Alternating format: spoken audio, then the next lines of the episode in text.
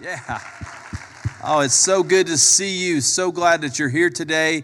Today, we are continuing our series we kicked off last week called Bridges, and we're talking about mending and rebuilding broken bridges, broken relationships. You know, everywhere we turn, there's broken relationships. There's broken relationships in the family, in business, in the neighborhood, uh, friendships that have been severed or damaged. And God wants us to be agents of reconciliation. And I want us to look this morning at what we can do to cross the bridge of forgiveness. Every one of us here today has a bridge of forgiveness to cross. In fact, when Jesus was asked about forgiveness, he actually said we're called to forgive 70 times 70 or 70 times 7, excuse me, 70 times 7. But what he was talking about was not 490 times. What he was saying was that we need to live a life of continual forgiveness. And you cannot be human and not have conflict with people. It's just part of the human condition, it's part of the world that we live in.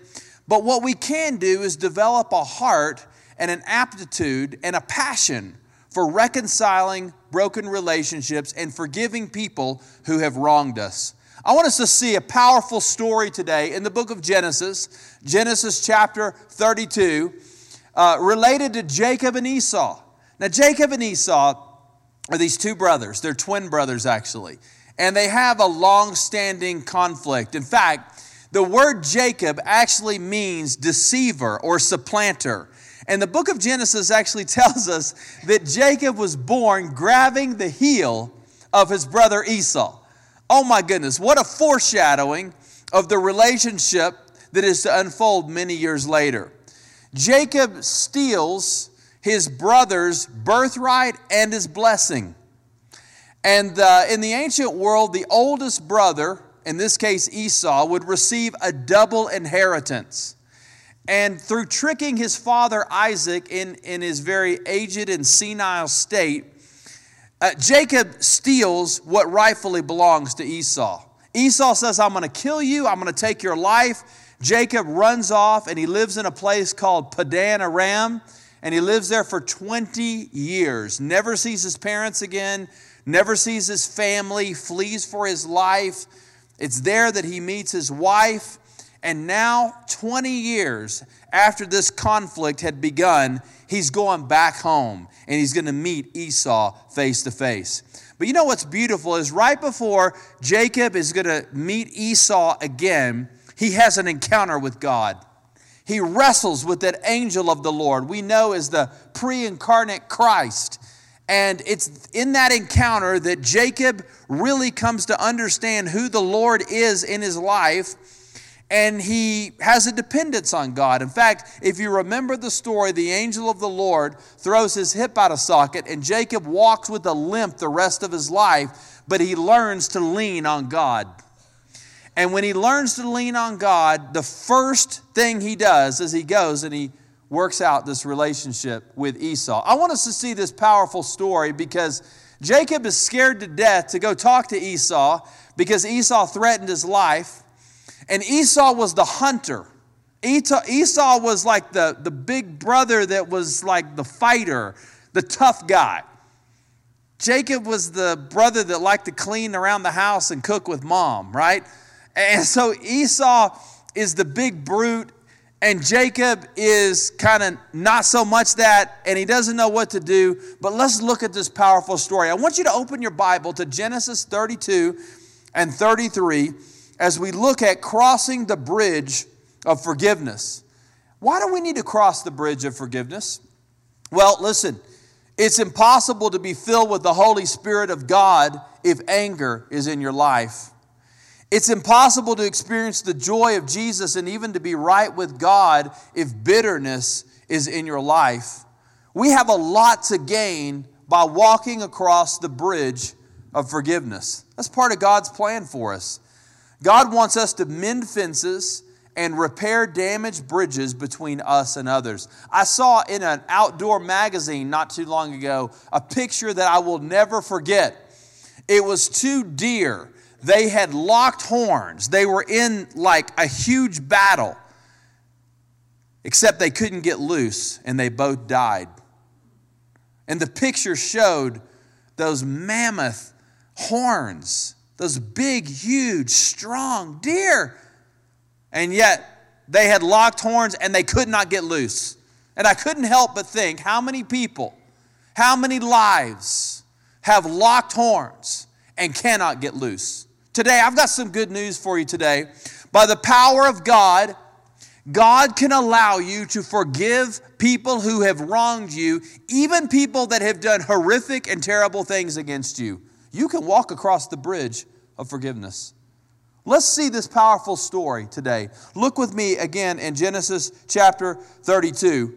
After living 20 years in Padan Aram, Jacob is back home and he's ready to meet with Esau. You know, it's amazing how God will not let us off the hook. God's like, you got to get right. You got to get right with your brother. And it happens right after Esau, or excuse me, Jacob gets right with God. Isn't that incredible? When you get right with God, you want to get right with others. Amen? That's just kind of the that's just kind of the way it works, right? I mean, you get right with God, and then the Lord starts working in your life, and you're like, I need to get right with some other people. It's kind of the normal thing. Look at this right here. Genesis 32. We have to examine prayerfully. Okay? How are we going to reconcile these broken relationships? How are we going to walk across the bridge of forgiveness? We're first of all going to examine prayerfully. Now, check it out. Save me, I pray, from the hand of my brother Esau, verse 11 says, For I am afraid that he will come and attack me. I mean, he's like, Lord, please intervene because Esau is going to come and hunt me down if I don't have some divine intervention. So, the beginning of this story starts with prayer.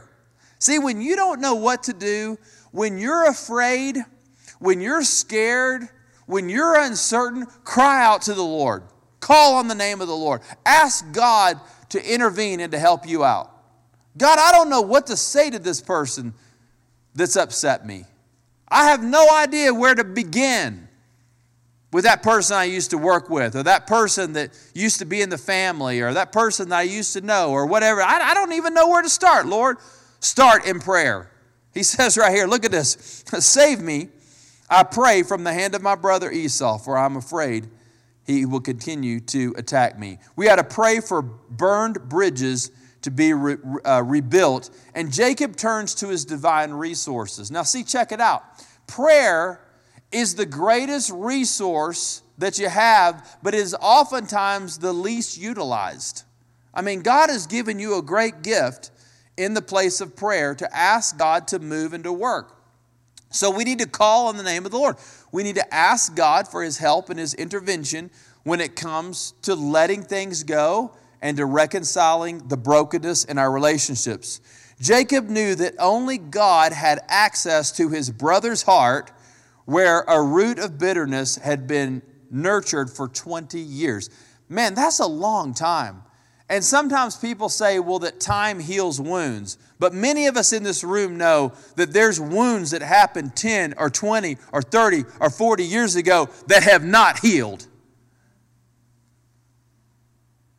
And now all of a sudden he's he's in this moment 20 years. Can you imagine the conversations that Jacob must have had with Esau in his own mind, or maybe even that Esau had with Jacob. Have you ever had a conversation with yourself? If you, oh, if I could talk to them, this is what I would tell them. I would tell them this, and I would tell them that, and I would argue this. Have you ever done that before? is that just me? I have some real good conversations with myself in the morning, in the bathroom mirror sometimes. Sometimes it's hard to let it go. How can we let it go? We got to pray. We got to let God work. God work in my heart. God work in the other party's heart. Amen. God bring us together. Okay? God do it, it looks impossible. Okay, God, this ain't gonna work out, makes no sense. They're crazy. Maybe I'm crazy too. What are we gonna do? We need prayer. We need God. We need prayer. Jacob starts with prayer. And prayer is that great resource, isn't it? We got to ask God to give us insight in how to approach that situation. Lord, help me to see something I've never seen so I can do what I've never done before. Um, prayer is used to uh, impact people the most. Uh, it's a huge part of the reconciliation process.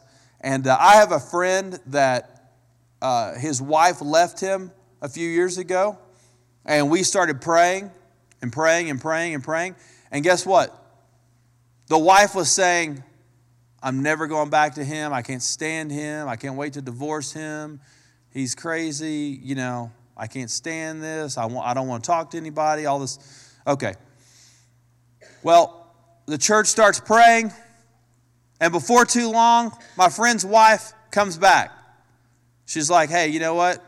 I messed this thing up. I want to get this thing right. My friend had already turned his heart, though, against the marriage and had already moved on. And the marriage was never reconciled because he gave up too soon.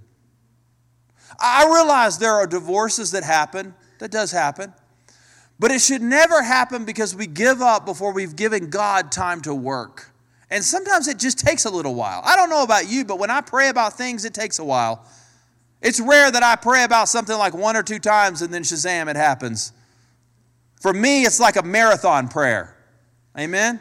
Do we have any marathon prayers today in the house today? I'm on the slow track with God. But you know what? When God starts to work and to move, big things start to happen. Don't give up. If you're in a marriage that's conflicted, don't give up. Give God time to work. If some people in your family are driving you crazy, remember, remember, God can work. Don't give up too quick. Start praying. Commit yourself to prayer. So Esau, his heart gets softened. Jacob is praying. Jacob is the believer. Esau is not a believer. By the way, we should be the agents. I'm talking the church, I'm talking the believers. We should be the ones to initiate reconciliation with people because we're followers of Jesus and God is the one who reconciled us to Him in the first place. Amen? So the reason that we can walk across the bridge is because God's forgiven me, right? I mean, God reached out to me in the person of Jesus, and I walked across the bridge and now I'm walking across the bridge forgiving others because Christ has forgiven me. That's a picture of the gospel. That's a picture of, of, of, what God wants to do in our lives. So it starts with prayer. And then we also want to engage in restitution. And actually, I got two big words for you here today. Everybody say big words. Restitution and reconciliation. Woo! Come on now. Now, reconciliation is when two parties come back together and a relationship is reconciled. It does take two parties to reconcile a relationship. You can't make somebody reconcile with you. Now, you can lead it, you can invite it, you can encourage it, you can bless it. It takes two, though. Forgiveness, however, takes how many parties? That takes one. One person can walk across the bridge. Listen, even if you're not reconciled to a person, you can still forgive them and walk across the bridge. You can do it. So, reconciliations when two people come back together. And the other big word that I had here is restitution. And we see this in the life of Jacob in verse 13. Look at this Genesis 32. He spent the night there, and from what he had with him, he selected a gift for his brother Esau. Now, this is awesome. I mean, like, Jacob is getting it, right? He's hearing from the Lord. I stole the birthright and the blessing. I'm going to give something back that I have stolen. I have taken something from my brother, I'm going to give something back to him. So, what does he do? If you read the account, he sends 10 bulls, 20 she asses. Everybody said amen. The she asses are awesome. I mean, those that'll get them every time, okay? 10 foals. And who knows, he may have, oh, 30 camels. I missed that. 30 camels, yeah. I mean, he sends the entourage of livestock. Woo! It's awesome, isn't it? I want to make rest. Listen, I damaged my brother. I want to get it right. I'm not going to talk is cheap, right? Talk is cheap. I want to bring this gift to try to make it right. That's restitution. Restitution is I've taken something from you, I want to make it right. Isn't that awesome? What is that? That shows sincerity, doesn't it? It shows legitimate repentance. It shows legitimate ownership. It shows God is working in my life. It shows humility. So, so many things. So the stage is getting set. Esau and Jacob haven't met yet. He's just sent with the servant the animals, and he's making restitution with Esau. And it's going to open the heart of Esau, which is, which is an amazing thing. Um, God always wants us to be people that are seeking restitution and reconciliation, the best that we can the very best we can. And listen, if you have said something against somebody to some other people, part of your restitution may not be the she asses. It may be just literally going to somebody and saying, Hey, I shouldn't have said that. I apologize. That was inappropriate. That was between me and them, and I shouldn't have brought you guys into it. Or if you've gossiped about somebody, go to that person and or go to, go to the person you gossip to. Hey, I shouldn't I, I shouldn't have been involved in that. It was nothing to do with you. I should have talked to him. You know that kind of thing. What does that show? That shows genuine, genuine openness, a genuine love. That, that's how relationships get reconciled when people start to, to make restitution and try to make things right. Okay? Um, if you've taken something that belongs to somebody, there may need to be financial restitution involved in that. I don't know what your situation is, but we should be open to that. Now, why does this matter so much? Matthew 5 23, this is what Jesus said. Therefore, if you're offering your gift at the altar and there remember that your brother has something against you, leave your gift in front of the altar. First go and be reconciled to your brother, and then come and offer your gift. So he says, listen, even before you give the offering, and by the way, God loves offerings, okay? God says, before you bring the offering, go get it right. And he says, actually, here he has, if, if, a brother has something against you, he doesn't even say if you have something against the brother. You know, Sometimes we think, well, that's their problem. You know, they have a problem with me, that's their problem. But Christian people are peacemakers, peace seekers. Everywhere we go, we should be making peace. Um, Second Corinthians calls us uh, agents of reconciliation, ambassadors of reconciliation. That, that's part of walking with Jesus, is that we bring peace. Christian people bring people together, they don't divide people, they, they, they bring peace. They bring peace. And so we got to be willing to do that. Restitution and reconciliation. And it's a great thing. Look at that Second Corinthians 5:18 verse. And all things are of God who has reconciled us to him by Jesus Christ and has given us the ministry of reconciliation. So listen, if you've been redeemed in Christ, you have a ministry of reconciliation. And that means we're, we're bringing folks together. We're bringing people together. Um, some of us have uh, people in our families that need reconciliation, employers, co-workers, neighbors, family, friends, people at church. Amen. Sometimes people at church get crossways, right? And sometimes we need to go and we need to say, man, listen, I care more about the unity of the church and I care more about what God's doing here than having all my petty ways. So we need to be agents of reconciliation, Second Corinthians says. Um, if you have to get a Christian counselor involved to help you, I think that's an awesome thing. Look at Genesis 32 17. He says, He instructed the one in the lead when my brother Esau meets you and ask, To whom do you belong and where are you going? And who owns all these animals in front of you? Then you are to say, They belong to your servant Jacob. They are a gift sent to my lord Esau, and he's coming behind us. So he sends the servant ahead with all the animals and you could look at that and say, well, maybe just trying to kind of butter his brother up. Maybe he was, but I think there was a little deeper significance to that. Jacob realizes, I've been wrong and I want to make it up. I want to make it right. I want to do what's right. In verse 20, um, the word atone or appease is used, which uh, is a great picture of our salvation, uh, the atonement of Christ who appeased uh, the wrath of God. And we see the gospel story in, in this story as well. Um, Jacob was willing to do more than just say sorry, he was willing to, to prove it and to show it. And it begins to open the door. See, here's the thing when we begin to act in this way, we begin to make restitution, we seek reconciliation, it opens the door for God to work. What it does. Sometimes we like, I'm waiting on God. I wonder how many times God is waiting on us. You know? Take that initiative. Take that, take that initiative. Um, Zacchaeus in Luke chapter 19, this is what he understood. In Luke 19 8, Zacchaeus followed Jesus and he gave half of his possessions to the poor. And he says, If I've cheated anybody out of anything else, I'll pay him back four times. Zacchaeus was an extortionist. He was ripping everybody off with the taxes, and he met the Lord. And it's amazing, he met the Lord, but then he wanted to make it right with people.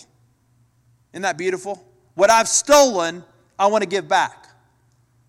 It's one thing to say, oh, I'm a follower of Jesus, woo, you know, that kind of thing. Well, yeah, what, what about your actions? What about your deeds? What, what have you done? And he, and, he, and he makes restitution. So he, he makes it right. And can you imagine the conversations that Zacchaeus had with people when he was giving the money back to them? I mean, that, that, would, that would have been amazing to hear. Like, what are you doing, Zacchaeus? Well, you know what? I met Jesus, and this is what happened. You met who? I mean, what, what are you talking about? It's incredible, isn't it? Um, we had a guy that wanted to join the launch team of our church a few years ago that was conflicted with his last church and with his last pastor. And when I met with him, he said, Pastor, I want to, I'll come in, I'll, I'll help you run the kids' ministry, I'll, I'll bring my tithe. We literally had like two or three people in the church. And I was like, Yes, we have somebody that wants to be in our team. I got so excited. I was like, Bring it, come on. And you tithe too. That's even more amazing. Praise God. I was like, Thank you, Lord. You know? Well, I started talking to him, and he was angry with his last church, and he had been crossways with his pastor and I knew his pastor. Sometimes people come and say bad things about other pastors to me. What they don't realize is that a lot of the pastors in town are actually friends, you know? So it doesn't, doesn't win people any favors. And I said to him, I said, You need to go back and you need to work this thing out with your pastor. And if you'll do that, then you can join our team. We'd love to have you. So he scheduled a meeting with the pastor. And when he went and met with the pastor, he blamed the pastor for everything, took no responsibility, didn't apologize for anything that he had done, and wanted to still come onto our team. So I used one of the most uh, unusual methods of church growth ever. I told him that we didn't have a place for him on the team, even though we only had three people. because I didn't want him to bring that spirit into our church as we were starting because he was still crossways with everybody else. Amen? You know, there's certain people that go to a different church every two or three years because they can't get along with anybody and they can't get under authority and under leadership. And God has a prescription and a plan for us here. If we will resolve the conflicts in our life, life will go so much better, right? I mean, we need to learn literally from the example of Jacob and Esau. This is incredible. We need to engage in reconciliation and restitution instead of leaving, you know, bits and pieces all over the place. We ought to do everything we can to be at peace, the New Testament says, with all people. Do everything we can. Do everything we can. I realize that may not always be possible, but we also ought to do everything that we can. And how, does, how do we do this? Well, if you look a little more at the story in Genesis 33 3, um, the encounter happens. Now Jacob is with Esau. And in verse 3, he says, He himself went ahead and bowed to the ground seven times after he approached his brother. So Jacob meets Esau, hadn't seen him in 20 years, and he bows down seven times. Why is that significant? Because Jacob is giving Esau the same greeting that he would give a king or a queen. In other words, as he's bowing down, he's esteeming his brother. He didn't go stick his finger in the chest. I hadn't seen mom and dad. I hadn't been with my friends. I had to go live in Padanaram with my father in law. Look what you did to me. You threatened my life. I hate your guts. What's wrong with you? You know, all that kind of stuff. He bows down to the ground. There's humility. Jacob owns his part of the equation and what he's done. Isn't that beautiful? You know what? When there is humility that's involved in reconciliation and forgiveness, guess what happens? Boy, whew, it's fertile soil. It's like fertilizer with the Holy Spirit. God just takes that and begins to use it, and, and Esau receives it, and it's awesome. And even after 20 years of bitterness, man, it's, it's gone.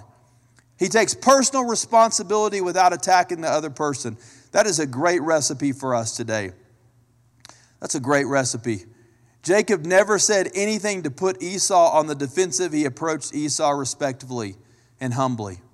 Well, how do we do this? We also have to expect great results.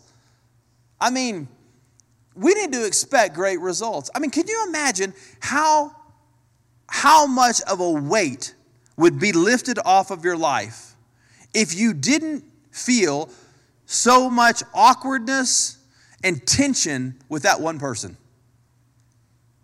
I mean, your life would be better, right? You, you would have less stress in your life. Everything, I mean, a lot of things would be better. Life in general would be so much better. You're not carrying around that weight all the time. We ought to expect positive results. Look at verse 4. But Esau ran and met Jacob and embraced him and threw his arms around his neck and kissed him, and they wept. Wow. Just a few chapters before, it was, I'm going to kill him, you know? See, this is not just time heals all wounds. This is the power of God intervening and working. That's what we need. We need God's work and God's influence in our lives. And these two are reconciled together. I mean, it's an incredible story. It really is. Uh, what a relief that this was. Now, I know what some of you are thinking. You're like, okay, Ryan, that's cool that Esau and Jacob got back together and worked it all out. You don't know you don't know my family. You don't know my friends. You don't know the people I work with. and I get it. I do get it because sometimes crossing this bridge is very difficult. It really is. There's a lot of crazy people out there. We wish everybody heard from the Lord and all that. It's true. Here's an awesome thought, though. When we seek to reconcile broken relationships, even if it doesn't work out, we have a clean conscience because we know we did the right thing. Amen? Doesn't that feel good? And if other people don't want to go on that journey with us, well, you know, I'm sorry. I can't fix you or make you or whatever. But you know what? I can do what the Holy Spirit is telling me to do. I can do what God has put into my heart to do. Several years ago, we had a conflict with a family member, and it went on for a while. And I finally said, Look, guys, um, you know, I literally don't know what to do. We've had these talks, and it's not working. Why don't we go sit down with a Christian counselor? You guys can even pick out the Christian counselor. I'll pay for it, and I'm willing to go as many times as we need to go. How many sessions we need to go to, we'll do it if you'll just go and help us cross this bridge. And a very close family member in my, in my life said, No, we're not going to do it. We're not going to do it. Well, that was a great moment of relief for me. Not because that's the answer that I wanted, but I knew that I had done everything that I could do to make it right. And I went home that night and I slept really good. I slept really good. That's what God wants us to do. God wants us to expect great results. We have to be positive, we have to be optimistic about it. But listen, if it doesn't work out, we can rejoice in the fact that we have a clean conscience, we've done the things that God has asked us to, to do, and we can move forward with our lives. And there's something that's so powerful and so liberating about that. I want you to join me in walking across this great bridge. It's a great bridge. It's the bridge of forgiveness, it's the bridge of reconciliation, it's the bridge that needs to be mended. It's the bridge that can impact so many lives. I got to tell you this. A few years ago, we had we had a church member came to our church, gave her life to Christ, came to Gina and I and said, I haven't spoken to my sister in 3 years. We go to the same Christmas, we see each other at Christmas, we stay in different rooms, it's awkward, we live in the same neighborhood, we have children the same age, we don't talk. What do I do? Well, a short time after that, she initiated contact with her sister. I don't know what was said. I don't even know what the conflict was over. All I know is They both showed up at church really giddy one Sunday. And guess what? Her sister gave her life to Christ. It's amazing. Her the husband, the husband of the sister gave his life to Christ. And all four of these adults sat in the same room at church every weekend. That's amazing. It's incredible. That's why we ought to expect great results. Let's don't discount what God what God can do. And we serve a great God. Let's cross the bridge of forgiveness and let's see what God can do in our own lives and in the lives of the people around us. Would you bow with me for a word of prayer?